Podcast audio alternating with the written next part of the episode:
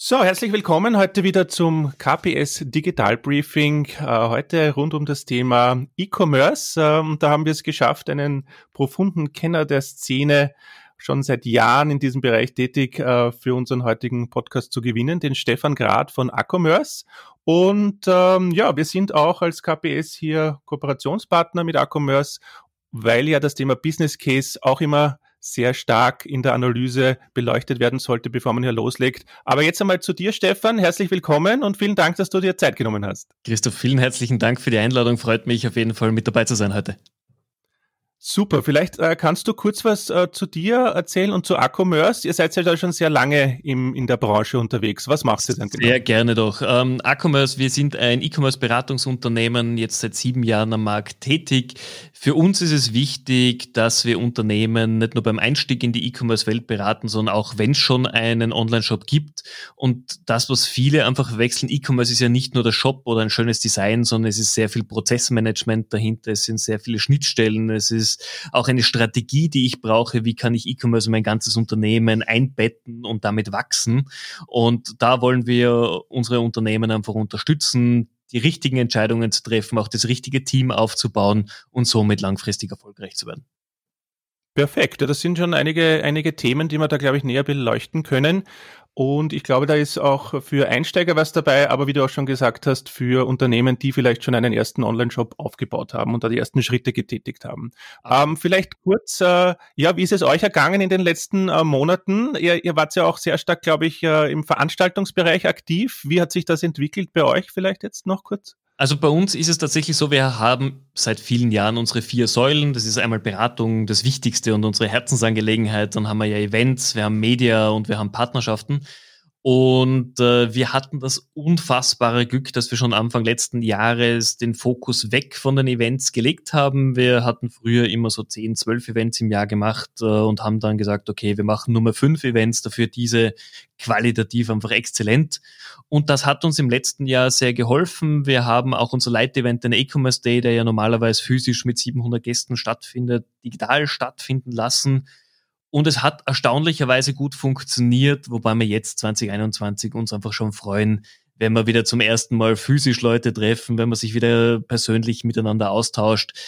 Es ist einfach der Erfahrungsaustausch ein anderer, er ist intensiver persönlich und was natürlich fehlt, ist, fehlt das Bierchen danach gemeinsam an der Bar. Genau, wo dann die, die Warengeschäfte gemacht werden, ne, wenn es dann ans Eingemachte geht. Ja, verstehe. Das heißt, ähm, wie, wenn du so ein bisschen zurückblickst, auch die, in den letzten zwölf Monate, auch was eure Beratungskunden betrifft, war das dann äh, schon ein, ein großer Antreiber, dass man sagt, okay, man kann jetzt das physische Geschäft nicht mehr öffnen, zum Beispiel im Einzelhandel oder auch im Großhandel. Ähm, Hat es da wirklich so einen, eine, einen Anfragewelle gegeben bei euch, dass die Leute sich gedacht haben, ja gut, jetzt muss ich aber wirklich mal Gas geben, weil ich das Thema vielleicht noch ein bisschen verschlafen habe?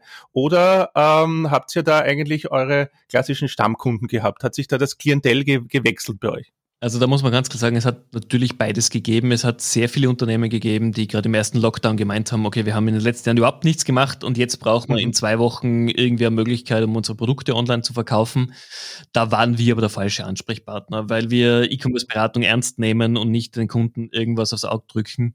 Was wir schon sehen, im letzten Jahr 2020 hat sich ganz klar herauskristallisiert, welche Unternehmen tatsächlich dynamisch und agil auf noch nie vorhergesehene Probleme reagieren können. Und das mhm. waren vor allem mittelständische Unternehmen. Große Unternehmen, Enterprise-Unternehmen, Konzerne, die sind tatsächlich in Schockstarre verfallen, auch aufgrund von internationalen Vorgaben, von Entscheidungsrichtlinien etc. Aber die mittelständischen Unternehmen, meist sogar die familiengeführten Unternehmen, das waren die, die tatsächlich schnell effizient reagieren konnten und aber auch nicht planlos vorgegangen sind, sondern gesagt haben, okay, es ist jetzt der Punkt, wo wir uns einfach mit dem Thema E-Commerce vernünftig beschäftigen müssen und jetzt machen wir es richtig. Und das sind die Unternehmen, die vielleicht jetzt diese, dieses komplette Jahr 2020 gebraucht haben und jetzt aber mit Anfang 2021 wirklich mit einer guten Strategie, guten Lösung äh, und zielgerichtet in die nächsten Jahre gehen können. Und dementsprechend, mhm. also für uns, wir haben viele Kunden bekommen, dazu bekommen. Wir haben aber auch natürlich ja. viele Bestandskunden weiterentwickelt. Aber eben, wie gesagt, es waren die mittelständischen Unternehmen, die tatsächlich einen enormen Sprung vorausgemacht haben. Mhm, perfekt. Das heißt, da ist wirklich die, die Flexibilität, die Agilität des Mittelstands dann schon auch ein, ein, eine wesentliche Chance, um dieses Thema hier jetzt mit diesem Antreiber dieser Pandemiesituation wirklich anzugehen. Und äh, wie, wie siehst du das, ähm, wenn, die, wenn die Kunden jetzt sagen, sie wollen in dieses E-Commerce-Thema einsteigen? Es ist ja doch ein Abenteuer. Ähm, haben die Kunden da die richtigen Erwartungen oder, oder glauben die, das ist ein Sprint oder, oder glauben die jetzt dann ran, sie können da auf die Schnelle, wenn sie das Projekt aufstellen, dann loslegen? Oder sehen die schon auch diese vielen Themen, die du da auch äh, schon kurz erwähnt hast, die im Hintergrund mitlaufen? Müsst ihr da sehr viel Aufklärungsarbeit äh, machen oder sind da noch sehr viele Goldgräber unterwegs? Ähm, also gerade durch das letzte Jahr sind extrem viele Goldgräber unterwegs. Ich glaube, jeder von uns, der in der Branche tätig ist, kennt diese Werbevideos auf YouTube oder Instagram oder Facebook. Ich werde in vier Wochen reich mit Dropshipping und du kannst dir deinen Ferrari hinstellen. Ähm, wir lachen drüber, aber es gibt leider viel zu viele Personen, auch Unternehmen, die das tatsächlich ernst nehmen und glauben, sie schaffen in vier Wochen die Million und werden dann reich und quasi alles, was sie davor gemacht haben, äh, ist nichts wert. E-Commerce mhm. ist definitiv kein Sprint. Ähm, E-Commerce wird einfach von Monat zu Monat komplexer. Es gibt immer mehr Themen, um die ich mich kümmern muss. Das war noch vor fünf, sechs Jahren ganz anders. Da ist es darum gegangen, Shopsystem, Online-Marketing, cooles Produkt, Sache läuft mhm. und du hast gewusst, mhm. du kannst verkaufen. Heutzutage mhm. ist es ganz anders. Heutzutage brauche ich mal wirklich die Marke. Ich brauche das Produkt natürlich. Und dann fängt es aber schon im Detail an. Ich brauche gute Produkttexte, gute Produktbilder, ich brauche Videos dann brauche ich eine vernünftige Marketingstrategie, die über Social Media, Offline-Marketing, alle Kanäle drüber geht. Dann brauche ich einen Shop, der modern ist, schnell aufgestellt ist, einfach zu bedienen ist, aber auch an alle meine Backend-Systeme angeschlossen ist. Und dann mhm. brauche ich mhm. Kundenservice, Logistik, äh, Financials natürlich, Payment, ganz wichtiges Thema.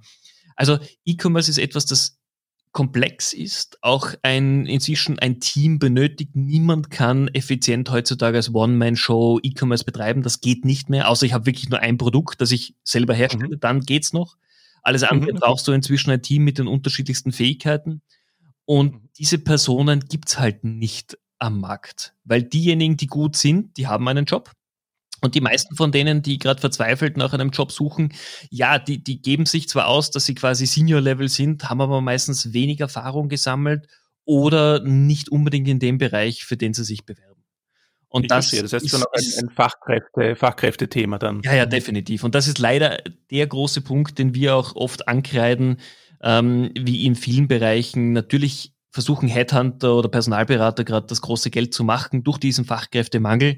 Aber die versuchen halt alles, was irgendwann mal E-Commerce im Jobtitel hatte, als Head of E-Commerce, Head of Strategic ja. E-Commerce zu verkaufen, was auch ja. mit, mit exorbitanten Gehältern momentan funktioniert. Das Problem ist nur, diese Leute haben dann meistens diese Fähigkeiten nicht. Und wir hören jetzt schon von den ersten Kunden, die gesagt haben, puh, vielleicht hätten wir mal auf euch hören sollen, äh, es ist tatsächlich, wir haben diese Person ongeboardet, wir haben sechsstellige Gehälter ausgerufen, aber das ist halt niemand, der wirklich diese Fähigkeiten, diese Skills mitbringt, sondern das ist jemand, der den Shop gut betreuen kann, aber wo einfach die strategische Weitsicht fehlt. Und das braucht es genauso, aber es braucht beide. Es braucht den Strategen und es braucht jemanden, der es operativ umsetzt. Mhm, ich verstehe. Das heißt, das Thema ist schon äh, auch etwas komplexer geworden. Welche, bevor wir die einzelnen Punkte nochmal im Detail besprechen, welche Rolle spielen dann da so Player wie Amazon zum Thema Freund oder Feind? Es gibt ja viele, die sagen, ja, das, ich nutze einfach das Angebot, das wir dort gemacht wird und spare mir da halt ein bisschen selber das, das Marketing und äh, gibt dafür halt die Prozente ab. Andere sagen, na, Amazon zerstört ja eigentlich alles, was hier in Österreich aufgebaut wird an Online-Themen. Wie, wie würdest du jetzt ganz äh, persönlich diese Rolle sehen, die Amazon beispielsweise hier spielt oder Also das ist jetzt wirklich tatsächlich eine persönliche Sichtweise von mir als Privatperson äh, und nicht, nicht, als, nicht als Unternehmen. Aber ich bin seit jeher Freund von Amazon. Ähm, es funktioniert. Amazon macht auch nicht alles richtig, aber sie sagen trotzdem, selbst wenn mal was schief geht, der Kunde steht im Mittelpunkt und der Kunde hat recht.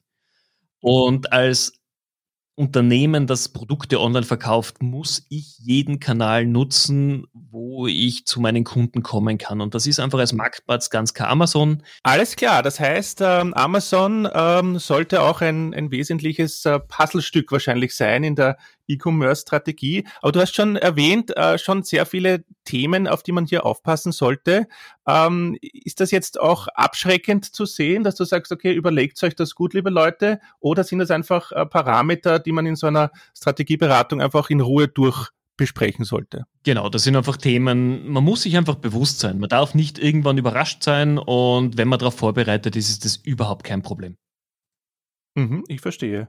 Und ähm, von den von den Branchen, äh, von den Produkten ähm, sagt man immer ja gut, so Bekleidung, Bücher, Elektronik sind ja glaube ich so die die wesentlichen äh, Bereiche. Aber das geht schon jetzt auch in in ganz unterschiedliche Produkte des des täglichen Lebens, oder? Siehst du so klare Pandemie-Gewinner, Branchen auch, die jetzt äh, sehr gut aufholen konnten im E-Commerce? Ja, definitiv. Also ganz klar, alles, was natürlich im Home and Living-Bereich war, war gerade im ersten Lockdown der klare Gewinner. Im zweiten Lockdown waren es dann eher Sportutensilien, Home-Fitness, mhm. Laufgeräte und ähnliches.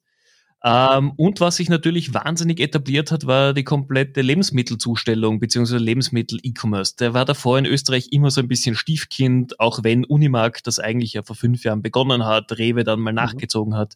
Aber jetzt mhm. äh, in der Pandemie hat sich tatsächlich Lebensmittel-E-Commerce etabliert in der breiten Bevölkerung und natürlich gerade auch im Q4 mit GoCal.at noch einen weiteren neuen Player am Markt dazu bekommen. Also das ist gerade sehr, sehr spannend. Mhm, ich verstehe. Das heißt, da wirklich auch so Themen, äh, ich glaube, Miam.at, die überlegen ja auch in diese Richtung und in Deutschland tut sich da auch einiges. Ja, genau, Miam.at hat jetzt auch äh, angekündigt, dass sie einen Marktplatz mhm. etablieren wollen, einfach weil sie mhm. durch den Erfolg von Google.at hier aufgewacht sind und in Deutschland hat man natürlich auch äh, Amazon Fresh mit dabei. Ja, also es tut sich einiges. Äh, wir stehen immer noch ganz am Anfang, aber das wird sich erst in den nächsten Jahren etablieren. Mhm, ich verstehe. Und ähm, für Unternehmen, die jetzt sagen, okay, sie wollen das Thema jetzt angehen, ähm, was, was sind denn da so für dich die, die wesentlichen ähm, Erfolgsfaktoren, äh, die man am Beginn betrachten sollte, ähm, bevor man sich jetzt überhaupt in dieses Thema hineinbegibt. Ich, ich denke mal, die, die Zahlen müssen mal analysiert werden, durchkalkuliert werden, welche Produkte habe ich, soll ich neu hineinnehmen. Das heißt, beginnt es eigentlich damit bei dem Thema, was will ich eigentlich verkaufen? Also der absolute Beginn ist, bevor ich überhaupt jetzt mit dem Projekt anfange, ist mir zu überlegen, was will ich mit E-Commerce erreichen? Will ich wirklich einfach Umsatz erreichen und mir ist der Deckungsbeitrag egal? Oder möchte ich einen mhm. positiven Deckungsbeitrag erwirtschaften? Oder möchte ich es eigentlich als Branding- und Werbekanal nutzen? Und je nachdem, in welche Strategie ich mich positioniere, muss ich nicht nur meine Vollkostenrechnung aufsetzen, sondern einfach auch den Shop aufsetzen, die Prozesse adaptieren und ähnliches.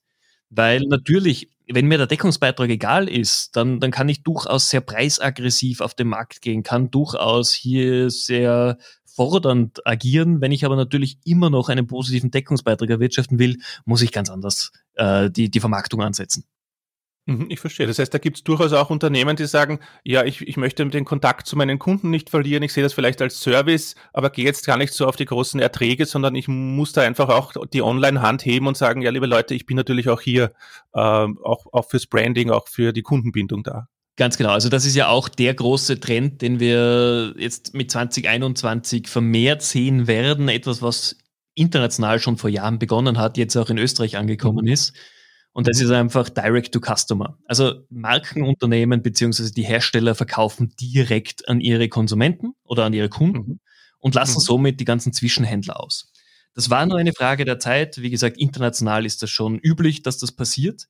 Ähm, was natürlich die, die Online-Händler vor Probleme stellt, die reine Zwischenhändler sind. Die werden über die nächsten fünf, sechs Jahre aussterben. Auf der anderen Seite ist natürlich das große Thema, Markenhersteller hatten bis dato nie mit Endkunden zu tun, also tun sich auch die wahnsinnig schwer mit Kundenservice, Detailversand etc. Und somit haben beide Seiten dieser Medaille einfach noch zu lernen. Der Händler, wie er tatsächlich überleben kann, wenn er weiterhin nur einkauft und verkauft beziehungsweise mhm. auch die Hersteller, die einfach jetzt zum ersten Mal direkt mit Konsumenten in Berührung kommen, direkt Versand machen, direkt sich um Marketing kümmern müssen. Auf der anderen Seite aber natürlich mal plötzlich auch den Weg haben zum Kunden, um Fragen zu stellen, um Feedback zu bekommen, um Kundendaten aufzubauen.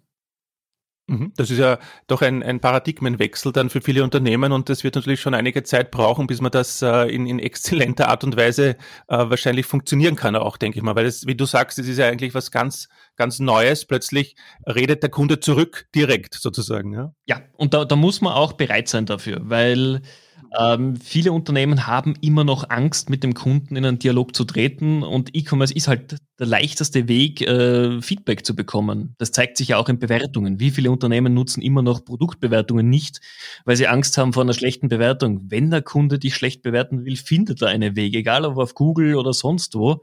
Dann nehme ich mhm. doch lieber den Kanal, den ich selber in der Hand habe, wo ich tatsächlich auch auf den Kunden zurückkommen kann. Und dasselbe gilt eben für Hersteller, wir hatten leider letzte Woche gerade einen äh, tollen Workshop eigentlich, wo auch ein Kunde gesagt hat, nein, ich, ich will eigentlich nicht direkt mit meinem Kunden in einen Dialog treten. Ja, aber dann muss ich mir tatsächlich überlegen, bin ich im E-Commerce richtig? Weil das ist einfach ein permanenter Dialog. Ja, ich kann dann nicht die, die, die Scheunen, Scheunentür verschlossen halten und nur, wenn ich dann was verkaufen will, aufmachen und das rausschleudern. Ja. Ne? So geht's dann nicht mehr. Ja. Aber das ist, das ist auch ein Paradebeispiel dafür, was halt leider in der E-Commerce-Branche sehr oft vorherrscht, ist einfach sehr viel Meinung und ganz wenig Ahnung, weil jeder natürlich aus seiner eigenen Denkweise oder seiner eigenen Gewohnheiten herausgeht.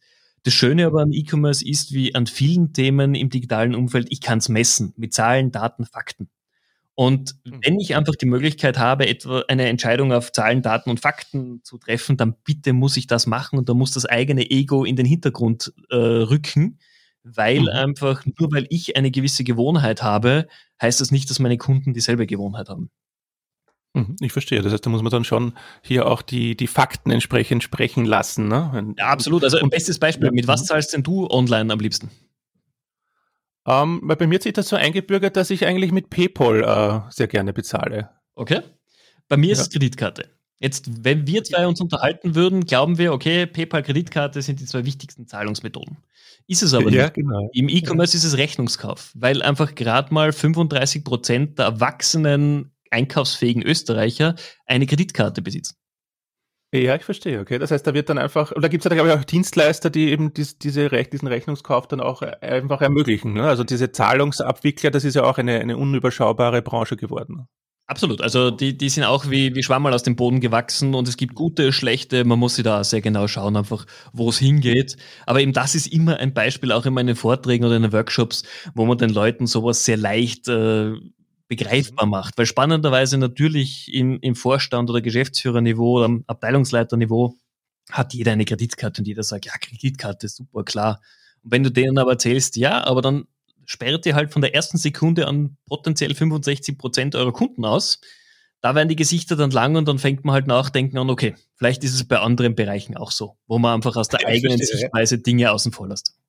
Genau, ja, da, da fällt mir die alte äh, Marketingregel ein, der, der Köder muss dem Fisch schmecken und nicht dem Angler. Ne? Also Absolut. man muss da wirklich, wirklich schauen, dass man sich in die, in die Köpfe der, der Kunden und potenziellen Kundinnen eindenkt und herauszufinden, was, was sind eigentlich die Themen, die sie dann vielleicht auch rauspurzeln lässt aus der gesamten Journey, die man dann äh, auf, der, äh, auf dem Webshop erlebt. Ne? Weil da gibt es ja doch einige Hürden, wo die Leute dann vielleicht ganz am Ende erst die Transportkosten, äh, Liefer, Lieferkosten sehen und dann wieder rauspurzeln.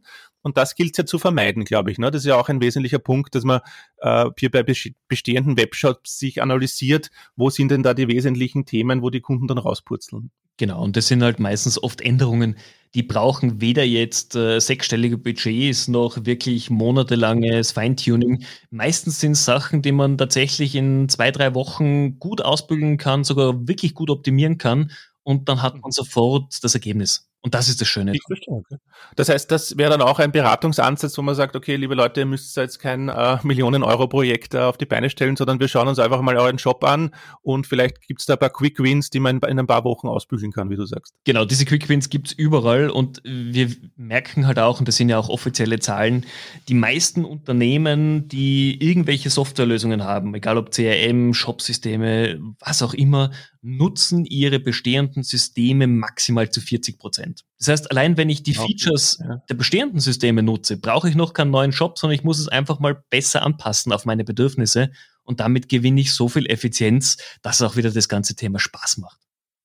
Okay, verstehe. Das heißt, da gar nichts Neues einkaufen, sondern einfach mal schauen, welche Werkzeuge man schon im, im, im Werkzeugkasten hat und die wirklich äh, dann äh, trainieren, dass das Team das auch drauf hat, die zu bedienen, so wie ja. es gehört. Ja. Also gerade Schulung ist ein Riesenthema, weil viele glauben, komm, du hast schon mal in deinem Leben ein CRM bedient, da, jetzt mach das nächste bei unserem.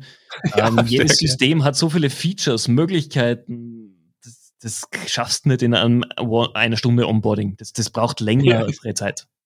Ich verstehe. Das heißt, da, da müssen dann auch schon die, die Erwartungen zurechtgerückt werden entsprechend. Und ein, ein anderes Thema, was ich noch ansprechen wollte, ist dieses leidige Retourenthema, wo ja auch viele, äh, viele Unternehmer ein bisschen Angst davor haben, ähm, wie die Kunden da reagieren. Wie hat sich denn das aus deiner Sicht entwickelt in den letzten Jahren? Ist es immer noch so, dass die Leute sich fünf Paar Schuhe bestellen und dann halt das passende äh, behalten und vier Paar zurückschicken?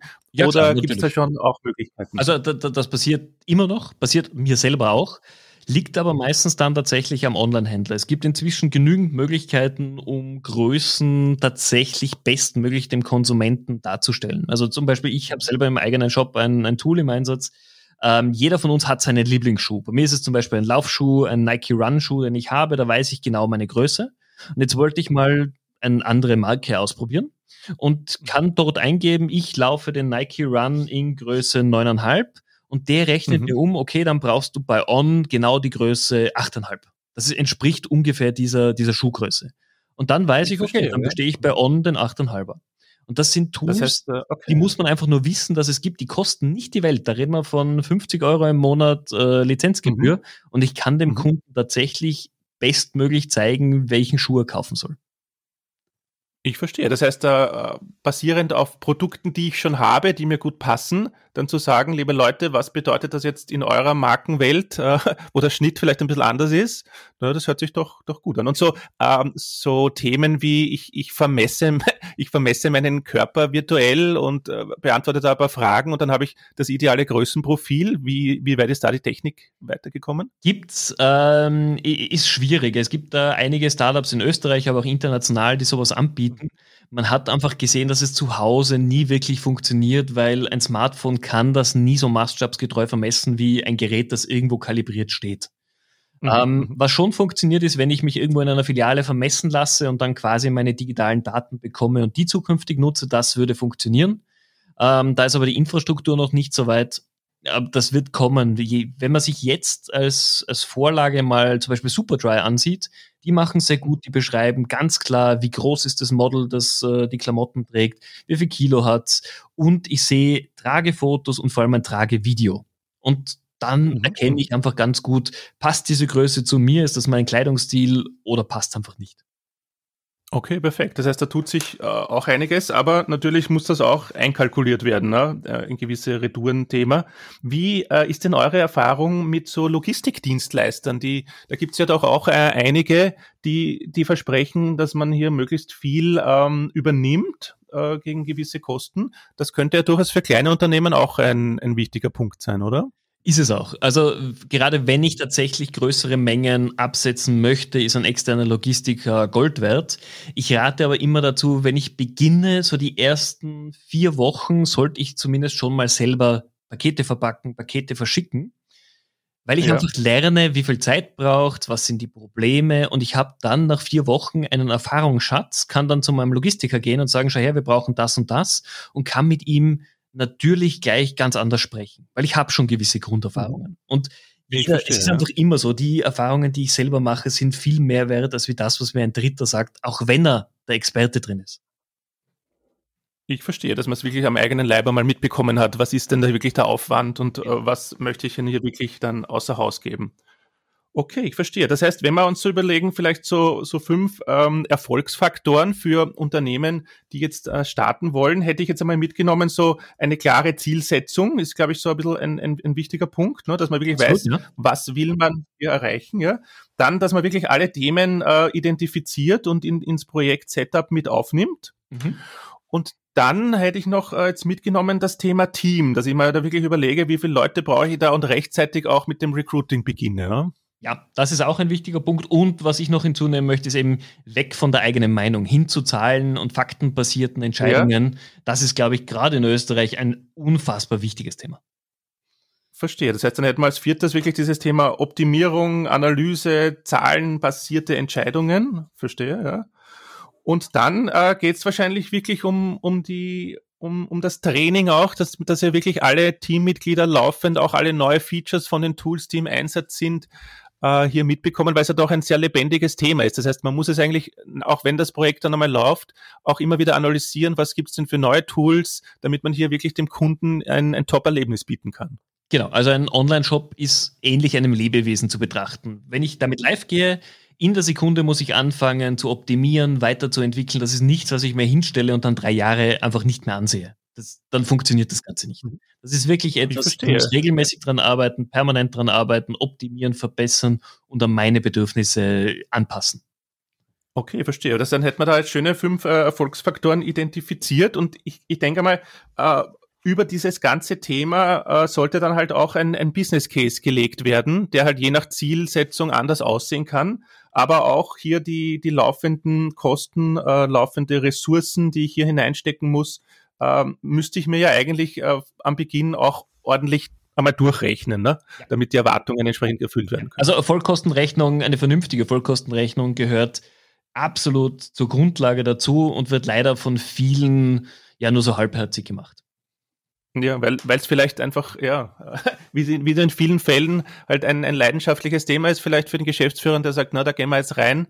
Ähm, aber da lohnt sich dann natürlich schon auch, dass man jetzt entweder mit uns als KPS oder mit euch dann spricht, um, um dieses Zahlenthema auch entsprechend zu beleuchten. Perfekt. Ja. Genau, also man, das Zahlenthema ist jetzt nicht unseres, da würden wir sie jeden gerne an euch verweisen, weil äh, ich kann einfach mit den Zahlen so viel beeinflussen und der wirtschaftliche Erfolg äh, dementsprechend anpassen. Wir sind diejenigen, die fürs Organisatorische, fürs Operative zuständig sind. Da haben wir Freude, da haben wir Spaß. Für Zahlen braucht man wirklich absolute Spezialisten. Alles klar, perfekt. Ja, das, das passt ja dann gut, dass wir da zusammenarbeiten. Und äh, das Thema, weiß nicht, Recruiting, äh, macht ihr da auch manchmal so ein bisschen Headhunting oder ist das auch was, was ihr äh, nicht mehr macht? Also Headhunting hatten wir mal gemacht, machen wir tatsächlich nicht mehr. Was wir schon machen, ist unsere Dienstleistung AHR. Das heißt, wir helfen den Unternehmen dabei, einfach äh, richtige und passende Stellenbeschreibungen zu verfassen, weil wir alle kennen diese Stellenausschreibung, junges, dynamisches Team, soziale, bla bla bla, was niemand interessiert. Ja. Schön wäre es ja. einfach wirklich, wenn richtige Anforderungen drinstehen, richtige Gehälter. Das ist einmal ein großer Schritt und dann helfen wir einfach Unternehmen dabei, dass wir quasi im Recruiting-Prozess dabei sitzen und die fachliche Komponente bewerten, weil das können wir. Wir können wirklich sagen, das, was der Bewerber verspricht, kann er das halten, wir können das abtesten. Was der Kunde natürlich äh, abtesten muss, ist der soziale Fit, ob er tatsächlich mit diesem Bewerber auch die nächsten Jahre arbeiten kann und möchte. Äh, aber so können wir auf jeden Fall unseren Input geben. Verstehe, super. Das ist ja auch Goldes wert, ja, perfekt. Ja. Und ähm, äh, zum Thema ähm, Beispiele, äh, so, so Mutmacher-Beispiele? Was hast du aus den letzten Monaten, kannst du da vielleicht ein oder zwei Unternehmen nennen, wo du sagst, na, die haben das wirklich super gemacht, die haben das super auf den Boden bekommen, entweder optimiert oder neu aufgebaut, äh, wo sich unsere Hörer dann einfach mal auch ein, ein Bild machen können? Ähm, hättest du da was für uns? Also natürlich Begünstigt durch die aktuelle Situation kann ich den Shop von Hagi, Hagleitner Hygiene, nehmen. Hagi ist quasi die erste Consumer Brand. Die haben tatsächlich zum ersten Mal in ihrer Unternehmensgeschichte eben eine Marke für den Konsumenten entwickelt. Der Start war, ich glaube, eine Woche vor dem ersten Lockdown. Ja, hat einfach super funktioniert, hat thematisch natürlich wunderbar gepasst mit Hygieneprodukten. Mhm, ähm, ansonsten kann man natürlich Unternehmen wie WUM zum Beispiel äh, als ja, Vorzeigeunternehmen ja. ganz klar sagen, weil äh, Fahrräder so emotional zu verkaufen und eine Marke in diesem Bereich aufzubauen, ist wirklich sensationell. Das ist wirklich spannend, was sich da in den letzten Jahren getan hat, weil wenn man auch irgendwo am, am Kinderspielplatz unterwegs ist oder im Bekanntenkreis oder auch auf Willhaben bei den Gebrauchträdern, äh, man kommt eigentlich um das, um das WUM-Thema nicht mehr herum. Ne? Also, das ist also ist überall. Ich, ich habe vor kurzem ein Video gesehen von einem Freund von mir, der in Amerika unterwegs ist und hinten siehst du ein Kind mit dem Bike fahren. Was ist es ein WUM? Wo ihr denkt, ja, so genau. cool ist das, dass du ein österreichisches Markenprodukt dort siehst, ähm, sensationell.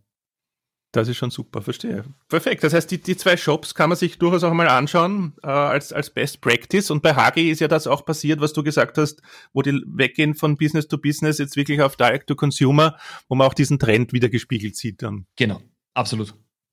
Mhm.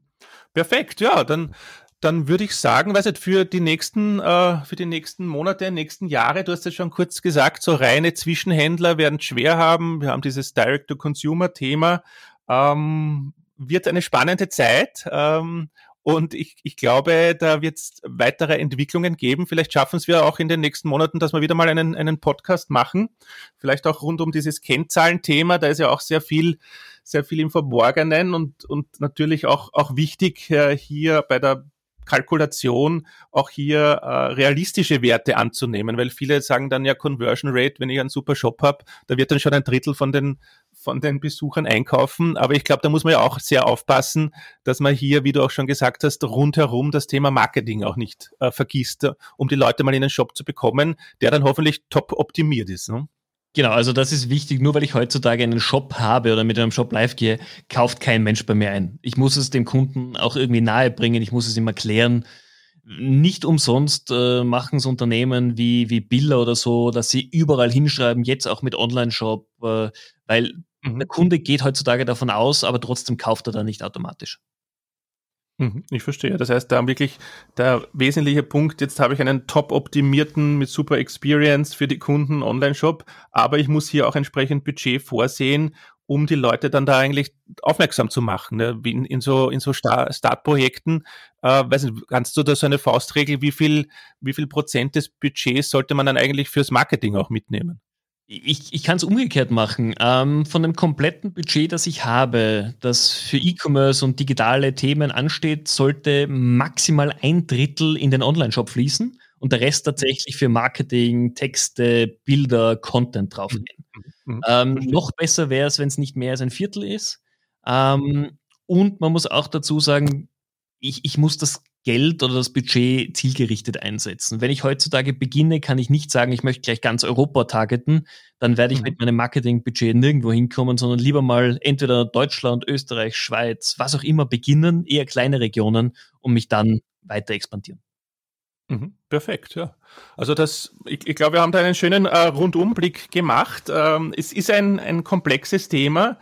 Aber ich glaube, wenn man das richtig angeht, dann äh, kann man das sehr gut mitspielen. Ähm, und ich denke, es ist andersrum äh, auch die Frage, wenn ich das Thema nicht angehe, äh, wie lange werde ich dann noch erfolgreich am Markt sein können?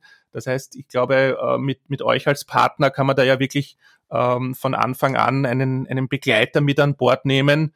Ähm, wenn wir dann noch äh, dazukommen und ein bisschen diese, diese Vollkostenthematik und auch die Kalkulation durchgehen, dann äh, glaube ich, dass hier sich keiner scheuen muss, dieses Thema mal zu analysieren. Ja, absolut. Also man sollte zumindest drüber nachdenken und es gibt fast kein Produkt, das man heutzutage nicht effizient verkaufen kann über einen Digitalkanal. Mhm. Da ist wirklich nur die Frage, äh, mache ich so einen, einen Quick and Dirty Versuch, fahre mal vielleicht gegen die Wand und komme dann zurück und äh, mache es dann äh, strategisch äh, mit einer Grundlage oder sage ich gleich, äh, okay, ich investiere da vielleicht auch von Anfang an in einen Berater, was hier, glaube ich, bei diesem komplexen Thema zu empfehlen wäre. Was ich aus meiner Erfahrung sagen kann, je mehr Zeit ich in die Planung stecke, erspare ich mir hinten raus natürlich Umsetzungszeit und ich spare mir enorm viel Kosten. Weil wenn ich erst spät im Projekt auf gewisse Stolpersteine draufkomme, kostet es das Vielfache mehr, als wenn ich am Anfang ein, zwei Tage investiere, mir einen Überblick verschaffe und dann einfach auch nicht überrascht werde von irgendwelchen Problemstellungen. Mhm, verstehe, okay. Super. Perfekt, Stefan. Dann sage ich einmal äh, vielen Dank, dass du dir die Zeit genommen hast. In, ich glaube, ihr habt ja auch äh, genug zu tun wie bei uns. Ähm, und ich hoffe, ähm, ja, ich hoffe, wir wir werden dann in den nächsten Projekten wieder ähnlich gut zusammenarbeiten. Freue mich schon auf die, auf die nächsten Monate und äh, ich denke, wir haben da sicher in dieser lebendigen Materie dann wieder mal ein Thema, dass wir eine, eine Folge gemeinsam gestalten. Und ja, und wünsche dir noch einen schönen Tag. Hast du noch ein, ein Schlusswort für unsere Hörer? Christoph, vielen herzlichen Dank für die Einladung. War super spannend, mal auf der anderen Seite zu sitzen. Und ja, also. E-Commerce ist etwas, das heutzutage notwendig ist, aber wahnsinnig viel Spaß machen kann, vor allem weil man eben in den direkten Kontakt zum Kunden kommt und das ist super wertvoll und das bringt auch das eigene Unternehmen enorm voran. Man muss sich nur darauf einlassen können. Mhm, perfekt. Und für alle, die, die äh, gerne weiterhören jetzt, du hast ja auch einen eigenen äh, Podcast. Vielleicht kannst du noch ein paar Worte dazu sagen. Ganz genau. Ich habe im Jänner 2020 mit dem Amazing E-Commerce Podcast begonnen, weil ich einfach von einem Schweizer Freund äh, darauf aufmerksam gemacht wurde, dass es eine gute Möglichkeit ist, Know-how zu vermitteln. Und ich spreche wöchentlich mit interessanten Personen aus der E-Commerce-Branche und wir erzählen einfach, wie es ihnen ergangen ist, welche Learnings äh, sie selbst gemacht haben, worauf sie schauen. Also es geht wirklich darum, Know-how und Erfahrung auszutauschen in einem sehr lockeren Umfeld. Verstehe, super. Und ich glaube, da gibt es ja auch eine Folge mit, mit WUM, da kann man dann gleich weiterhören äh, zum Erfolgsbeispiel Kinderfahrräder. Ganz genau. Die beiden Gründer von WUM waren schon in einer der ersten Folgen mit dabei und erzählen einfach, wie es begonnen hat, was waren ihre ersten Stolpersteine und da kann man sich sehr, sehr viel mitnehmen aus, dem, aus der Folge raus. Wunderbar. Das heißt, für alle, die jetzt noch Zeit haben, einfach gleich weiterklicken zum Amazing E-Commerce Podcast. Vielen Dank, Stefan, und einen schönen Tag noch. Das wünsche ich dir auch. Vielen herzlichen Dank. Ciao.